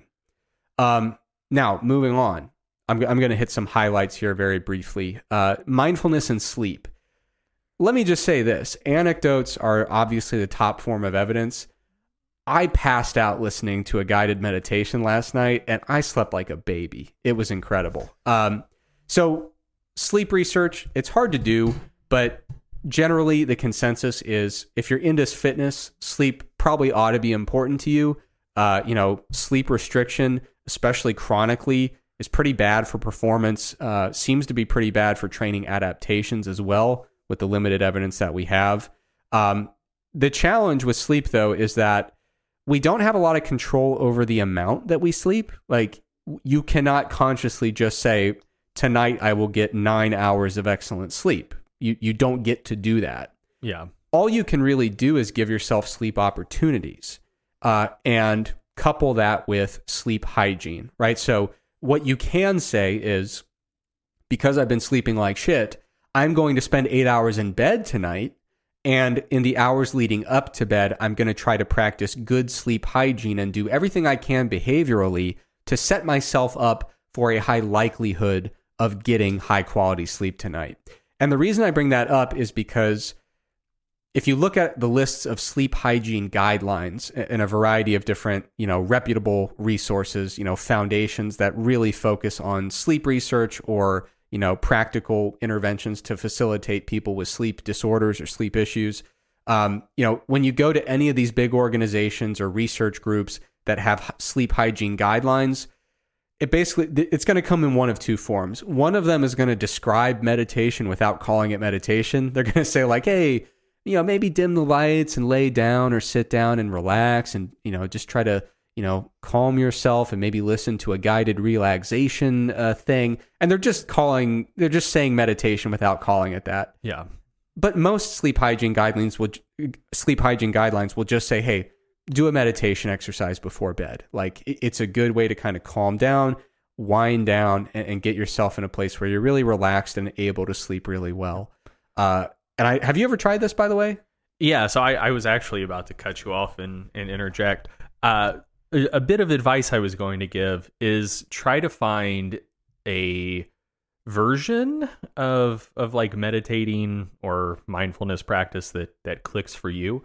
Um, so I used to have like my my sleep these days is great, and I'm I'm very uh, grateful about that.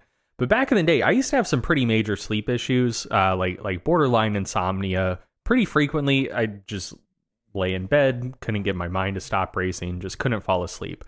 Uh, when I was in college, a hypnotist came to the school uh, and and did like a little like hypnotism show in the auditorium. Um, I still don't know the extent to which those are like real or fake, like whether the students that they call up are like patsies. I don't know. There's a part of me that wants to believe, but then there's a part of me that's just like, if I was on that stage, I don't think I'd do half the ridiculous shit that these people do. So who knows? I whatever. But uh, anyway, uh, on the way out the door, he mentioned like, oh hey, in the lobby, like I'll have a little table set up. Um, and if you would like to buy like guided meditation uh, CDs, uh, you can you can do that. And since I was having sleep issues, like one of them was for sleep, and I was like, okay, like I'll give this a shot. This sounds awesome. Uh, so I bought the CD and I tried to listen to it the first night, and uh, God, one of the worst experiences of my life. Because uh, so I'm I'm very much like a a princess in the pea type individual when it comes to sleeping. Like if it's dark and cool and completely silent, or just like white noise, whatever. I can sleep just fine. But if there's any like spoken word, any sort of like music, anything like that, I just I just can't fall asleep and it just annoys the shit out of me. So like I had this CD on and I was thinking like, "Oh, well like maybe this is something different." And it gets like 10 minutes in and like I was just getting fucking pissed off. It's just like there's some annoying person in the corner of your room just talking their mouth off. Yeah. Like, would you shut up? Yeah, I was like, I'm trying to sleep. Shut the fuck up. Stop it.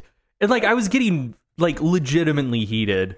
I was Yeah. like, okay, maybe this isn't for me. Yeah. Um but yeah, so so to fall asleep now, I do my own silent like uh, uh meditation practice, which which is usually like it's it's not the kind of like meme version of just like counting sheep but just like some repetitive task that I find enjoyable, I'll just like imagine myself doing that. yeah. Um, it's typically shooting free throws. Like, yeah. uh, someone is passing the ball back to me, shoot a free throw, get a ball, shoot a free throw, never taking my my mind's eye off of the rim, uh, and that usually puts me right out.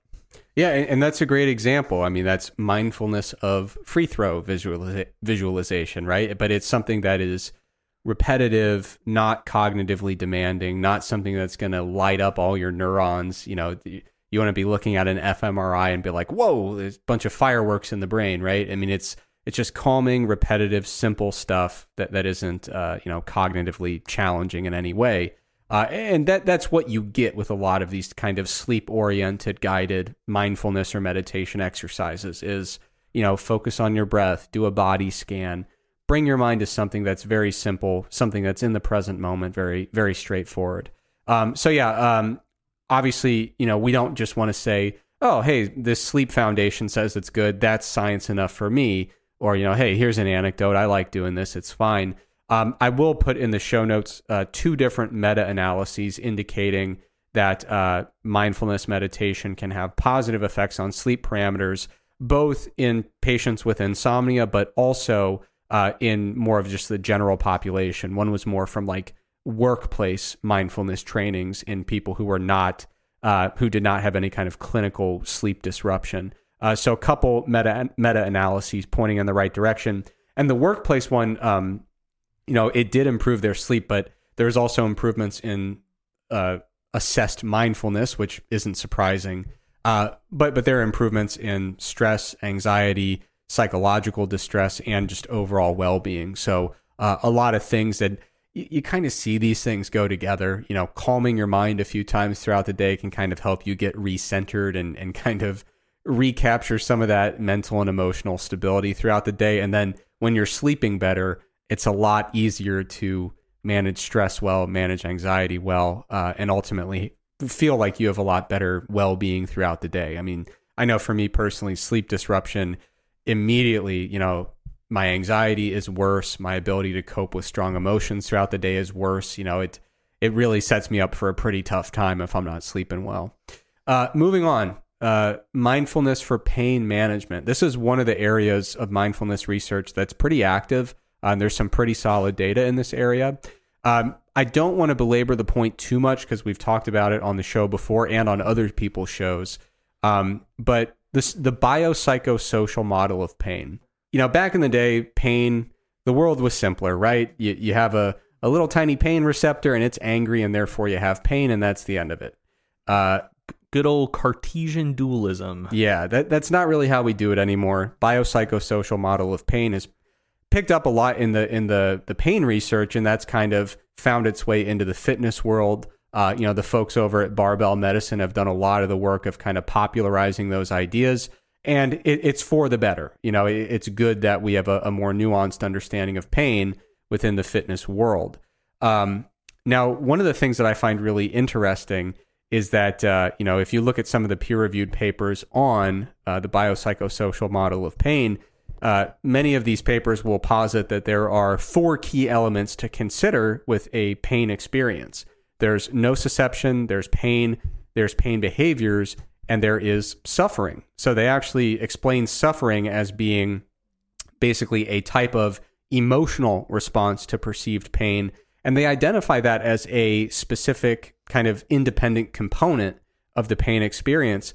They also talk about pain behaviors, which is uh, essentially actions that people carry out in response to perceived pain. And these are things that are influenced by both subconscious uh, elements, but also just conditioned responses. Uh, so, in, to some extent, we we are kind of experiencing these conditioned responses that have kind of been planted in our minds a little bit. So, in the fitness world now, when people talk about the biopsychosocial model of pain and how we how we approach pain among lifters, people talk a lot about pain narratives. And usually people are talking that talking about that in terms of how you discuss pain with a client or, or how a, a person would, would discuss pain with their health practitioner. So we talk about setting these pain narratives of just how pain is framed uh, because we don't want to plant these seeds where we are conditioning responses that exaggerate the pain or amplify the pain. We want to make sure that we are being really uh, mindful of the subjective elements of the pain experience that that can absolutely be influenced by the way we speak about it, the way we frame it, and that emotional element, that suffering element. And I, I couldn't get over the fact that you know by explicitly making suffering its own element, uh, it's it's kind of no surprise that mindfulness meditation being derived from Buddhism has a, a pretty clear application there. You know, the Four Noble Truths, uh, often viewed as kind of the the foundational teaching in Buddhism. Uh, uh, traditionally, it, it's framed as being Buddha's uh, first teaching after achieving enlightenment, but it's about the truth of suffering, the cause of suffering, the end of suffering, and the path that frees us from suffering. Right. So suffering kind of a big deal in in, in Buddhism, which is where we get mindfulness meditation practices from. Uh, so I, I, think there's obviously a pretty clear uh, link there, or a clear parallel where you'd say okay, aside from just how we speak about injury with a coach or with a medical professional, we can also think about, you know, how might mindfulness meditation allow us to kind of explore some of these elements of pain and you know, no one is going to go out there and say, "Hey, pain's all in your head and if you just become calm enough, it'll go away," right? Well, some people do. Well, they shouldn't. I mean, the the folks who uh learned about the biopsychosocial model like two weeks ago. Yeah, I, I think some of I think some of the what's the what's that saying? Like no one has more zeal than a new convert. Yeah. Uh, I I think I think some folks take it a little bit too far, but yeah, like like r- real practitioners tend to not do that. Yeah, yeah. So, you know, I, I think, of course, there are, you know, when when it comes to how we actually act upon this biopsychosocial model, like I said, a lot of it has to do with how we speak about pain, how we interact with coaches and, and health practitioners when we're talking about pain. But also, um, you know, there is an element here where we want to dig into these other elements of pain, right? So, so not just the, you know, the nociceptive kind of biological root of pain, but also looking at the emotional element that we would call suffering in this case, um, looking at some of those conditioned elements. And mindfulness meditation generally speaking, if you were to boil it down, it involves, you know, basically calming your mind, uh, decentering yourself a little bit, and taking an objective look at the situation, whatever you happen to be contemplating about, and separating, you know, some of the uh, perceived elements from the the the true stuff, right? So kind of figuring out how much is my perception distorting the, the way I see this experience or feel this experience. And so, uh, you know, I, I, think there's definitely a, a clear avenue where you would say that mindfulness meditation exercises might have a valuable role here where you know the the object of the mindfulness based intervention would be your pain. And you would start to say okay this pain is real. I'm experiencing it. But is it possible that there are some emotional elements that are kind of amplifying the pain that i'm feeling? Is it possible that fear about the pain is amplifying the just general dread and anxiety associated with this pain experience? You can start to unravel uh, you know, the kind of biological root of the pain from some of the emotional elements and psychological elements and conditioned elements that are really distorting your pain experience and in most cases amplifying it and making it turn into something that causes a lot of anxiety and fear that is related to the pain but not necessarily linked to the pain nece- you know, directly. You know you can separate those out and a mindfulness type of, of intervention might allow you to address some of those psychological and emotional elements and basically remove some of their power a little bit. And yeah, the biological elements will will persist, but it might have a big impact on the subjective pain experience. And without digging into uh, you know a ton of different studies on it, what I'll probably do is just link some meta analyses in the show notes. Like I said, this literature is, is developing uh, pretty substantially here. It's not like one or two little pilot studies. There there are some meta analyses that I can absolutely uh, link in the show notes here. But broadly speaking, uh, it does look like a lot of these mindfulness mi- mindfulness based interventions are uh, pretty helpful in reducing self reported pain levels. Uh, you know, in clinical populations who have chronic pain. So there's meta analyses by Goldberg and colleagues and by Hilton and colleagues where they've shown that some of these mindful mindfulness based interventions are effective. Um, it not it's not like it's a, a magic thing that's going to immediately turn the pain off, but it can alleviate some of those subjective pain symptoms.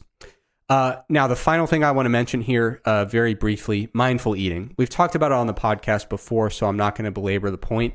But I did want to make people aware of a good resource. There's a paper by uh, the it was a, a, single author paper by Nelson, uh, and it it provides the best um, description I've seen in the peer reviewed literature about how you actually do mindful eating. You know, because um, some people are like, okay, so what? Just eat a meal and pay attention. Uh, it, goes a little deeper than that, but that is kind of broadly what it is, right? Yeah. But it, it's about really taking your time with the meal, um, savoring the meal, uh, enjoying the meal, eh, focusing on the food, not in a way that connotes any type of guilt.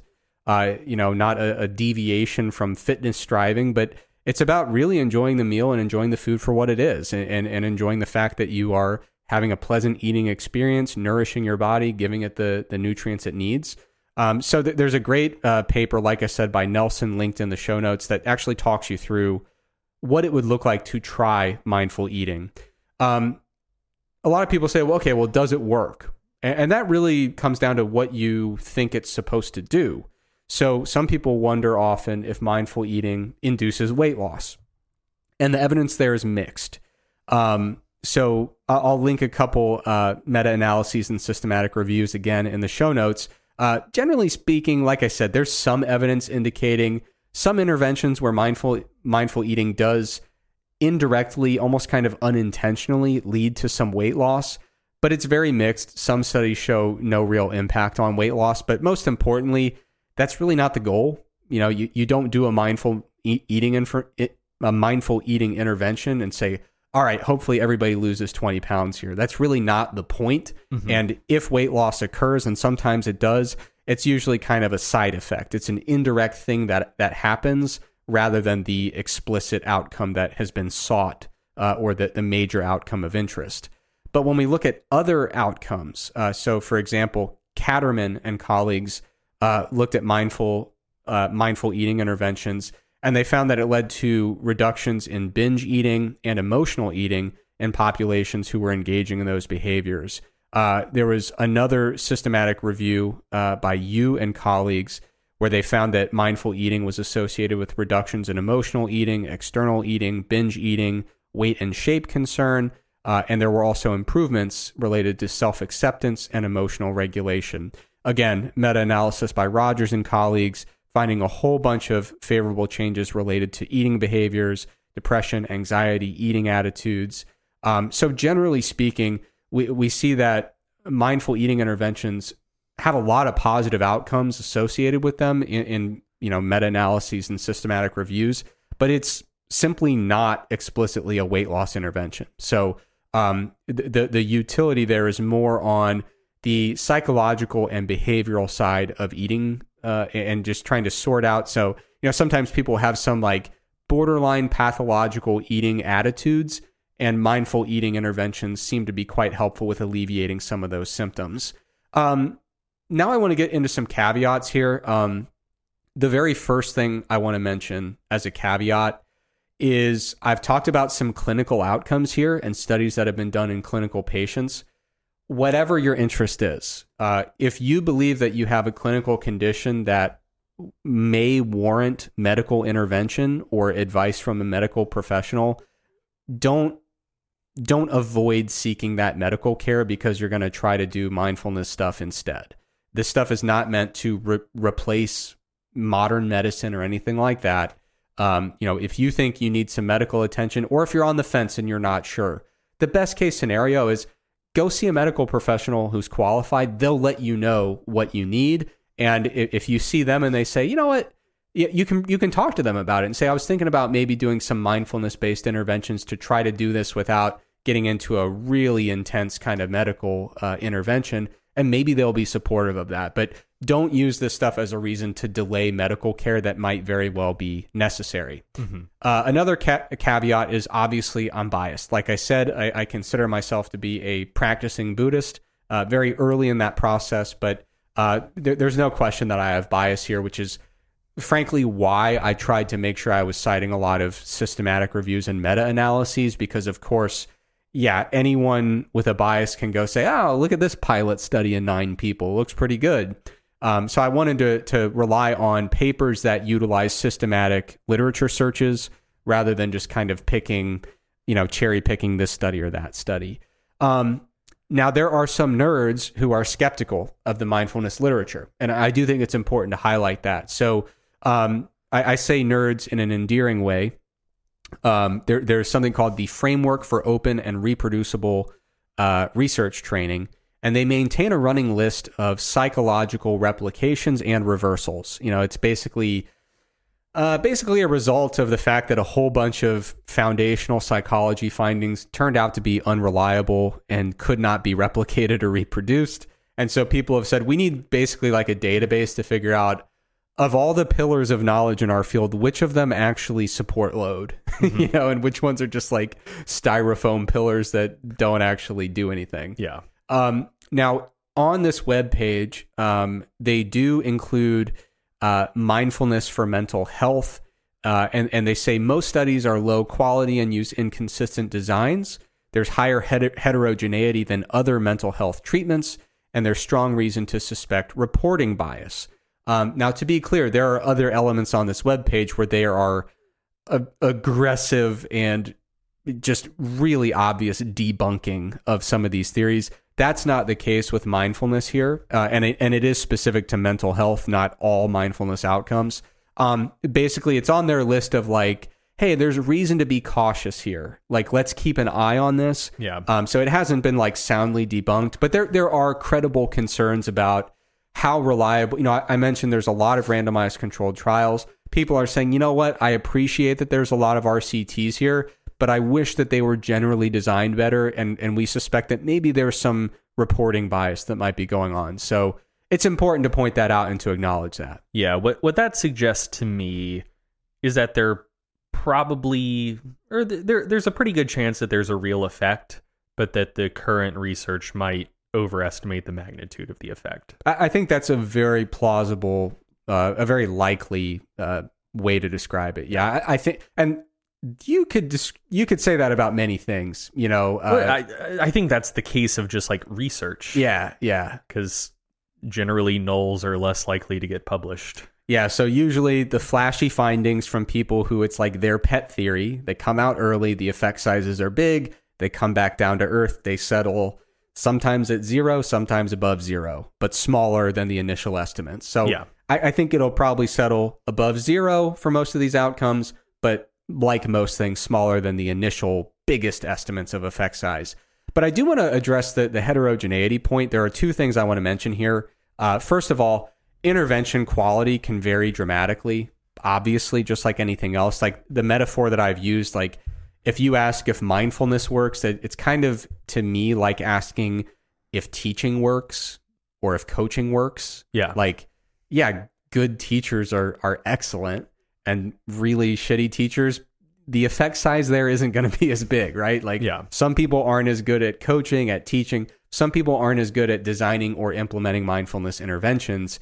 And and frankly some people aren't really all that about receiving mindfulness interventions right? Like there there are many studies that happen on college campuses. Kids need extra credit. And it's like here listen to this for 15 minutes and then take this little quiz. You know i'm sure there are some people who are just like yeah the headphones are on but like am i really focusing on my breathing? Am i really blocking out the fact that i have a date tonight? Yeah, you're not really doing mindfulness. You're you're doing a bit of mental math to see the extent to which the five points of extra credit you're about to get will uh, w- whether that's go- going to bump you up from a C to a B. Exactly. Yeah. So Yeah. like mindfulness absolutely depends on intervention quality and also just an individual's receptiveness to doing mindfulness. Like, uh, it, it, I do wonder how you force someone to accept and participate in in like really engage with a mindfulness audio tape, for example. Um, another thing that that could contribute to the heterogeneity, and this is also a really important point, is that uh, there, there's a great review paper. I'll put a figure up here indicating that mindfulness probably falls on like an inverted U-shaped curve, where having a deficiency of mindfulness processes is probably not ideal for well-being. Uh, but also having an excess of mindfulness processes also is probably not ideal for well-being, and you kind of want to be in the middle there. I see you're you're smiling, and I have no idea why. Uh, When I see excess of mindfulness, I just think about the people who do psychedelics for the first time and just lose their fucking mind.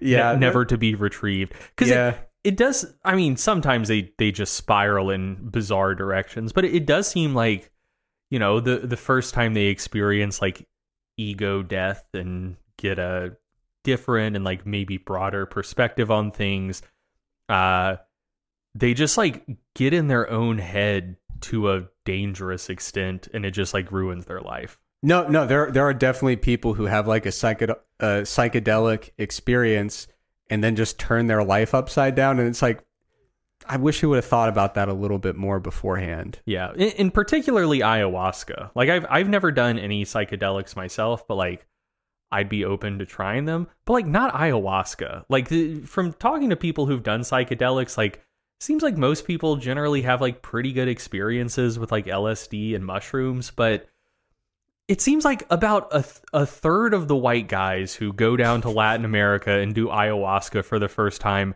just go insane. Uh I I don't want to roll those dice. It's it seems like a see what one. It just seems like a bad time. Like I've never heard an ayahuasca experience that sounds fun. Uh, Yeah.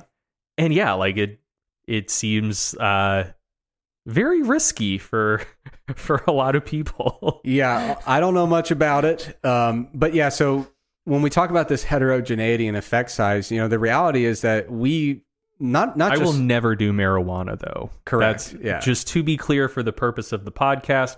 Psychedelics, as we all know, get you closer to God. This is, as always, a Christian family values podcast. yeah. Uh, not marijuana though. That's that's the bad stuff.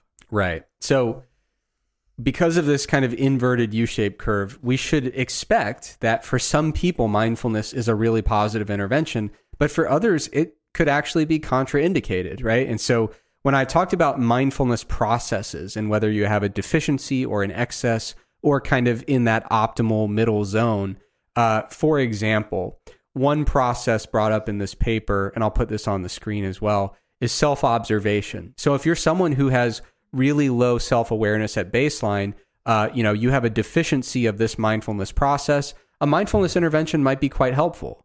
Um, but if you're someone who is kind of like, you know, constantly observing yourself with a high level of anxiety or depressive symptoms or a high level even of like dissociation, Yeah. the last thing you need is like, hey, let's do a really deep reflective mindfulness exercise and just ruminate on this even more.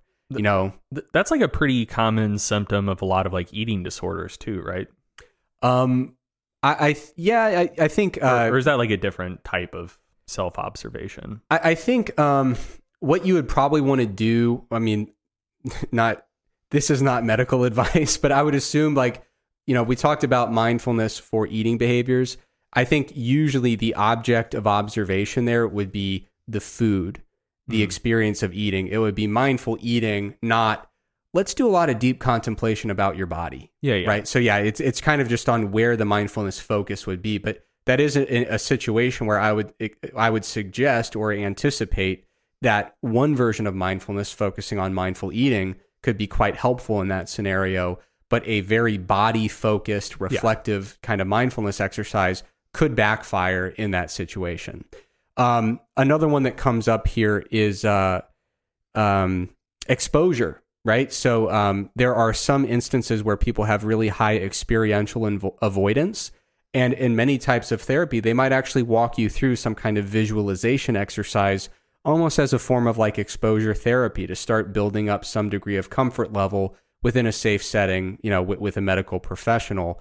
Um, but of course, uh, if you are you know have a ton of anxiety about a certain thing and and just like it, it's a really really adverse thing when you when you start to think about it the last thing you would want to do is some kind of unguided kind of self-directed exposure therapy where you're putting yourself into this like catastrophically uh, deleterious psychological state over and over and over like that's the type of thing where if you had some kind of phobia or or some kind of exposure related thing like that you know, a self-guided mindfulness approach would not be ideal. You'd want to seek out probably probably some type of therapeutic uh, intervention that's guided by a medical professional. Yeah. Um, but those are just a couple uh, examples in which you know there are some cases where being low on that mindfulness curve, you know, doing a mindfulness based intervention could bump you up into that optimal range and it'd be a very positive thing.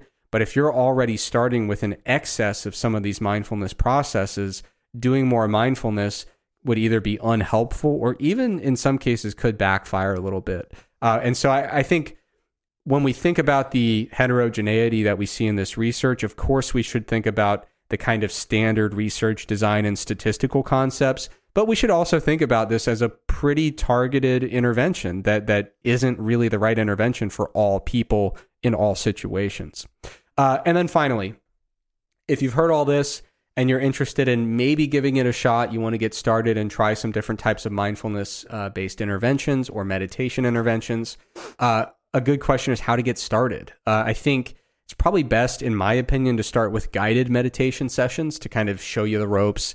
Because a lot of times people will just sit there for 10 minutes and say, did I do it right? And it's like, I don't know. So, yeah, a guided meditation can be really helpful. And there's a variety of free and paid apps that have those, uh, in addition to websites as well. Um, if you're specifically interested in mindful eating, uh, like I said, that paper by Nelson gives a great description of how to approach it and how to actually apply it. Uh, so I'll link that in the show notes. And then finally, um, these mindfulness practices are kind of an offshoot from Buddhism, um, and which of course Buddhism takes a lot of different forms. Um, but if you want to explore some of the basic Buddhist foundations in a totally non non religious uh, secular way, I actually think that can be helpful in some cases. Like so, because I tried to do some mindfulness stuff actually several years ago before I'd ever thought about Buddhism. And one of the things I struggled with was it was like, okay, now contemplate. And I was like, contemplate what? And it made a lot more sense to me when I started to understand where some of this mindfulness meditation came from.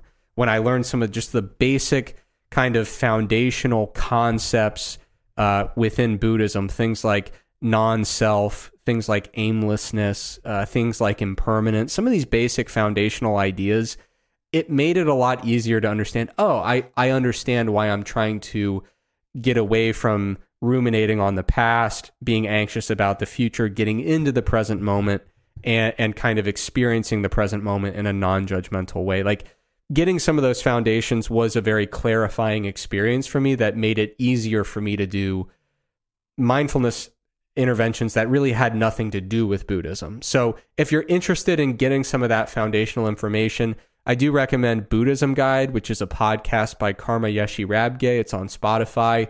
Uh, very, very good, very, uh, very approachable, very accessible. And then there's just a variety of books by Thich Nhat Hanh that I think are excellent. So, in conclusion, uh, mindfulness is not for everyone. Uh, like I said, there is that kind of inverted U shaped curve. Um, it's not the perfect thing for all people for all outcomes, but there are evidence based applications when it comes to recovery from mental fatigue, sleep enhancement, um, eating behavior improvement, pain management. Uh, and I think the easiest way to dive in is to find a nice app or a nice website that has some some guided mindfulness exercises to kind of show you the ropes. And just to be clear, you don't have to switch religions to, to get into this stuff. You don't have to commit to any kind of dogmatic beliefs or embrace any metaphysical concepts in order to participate.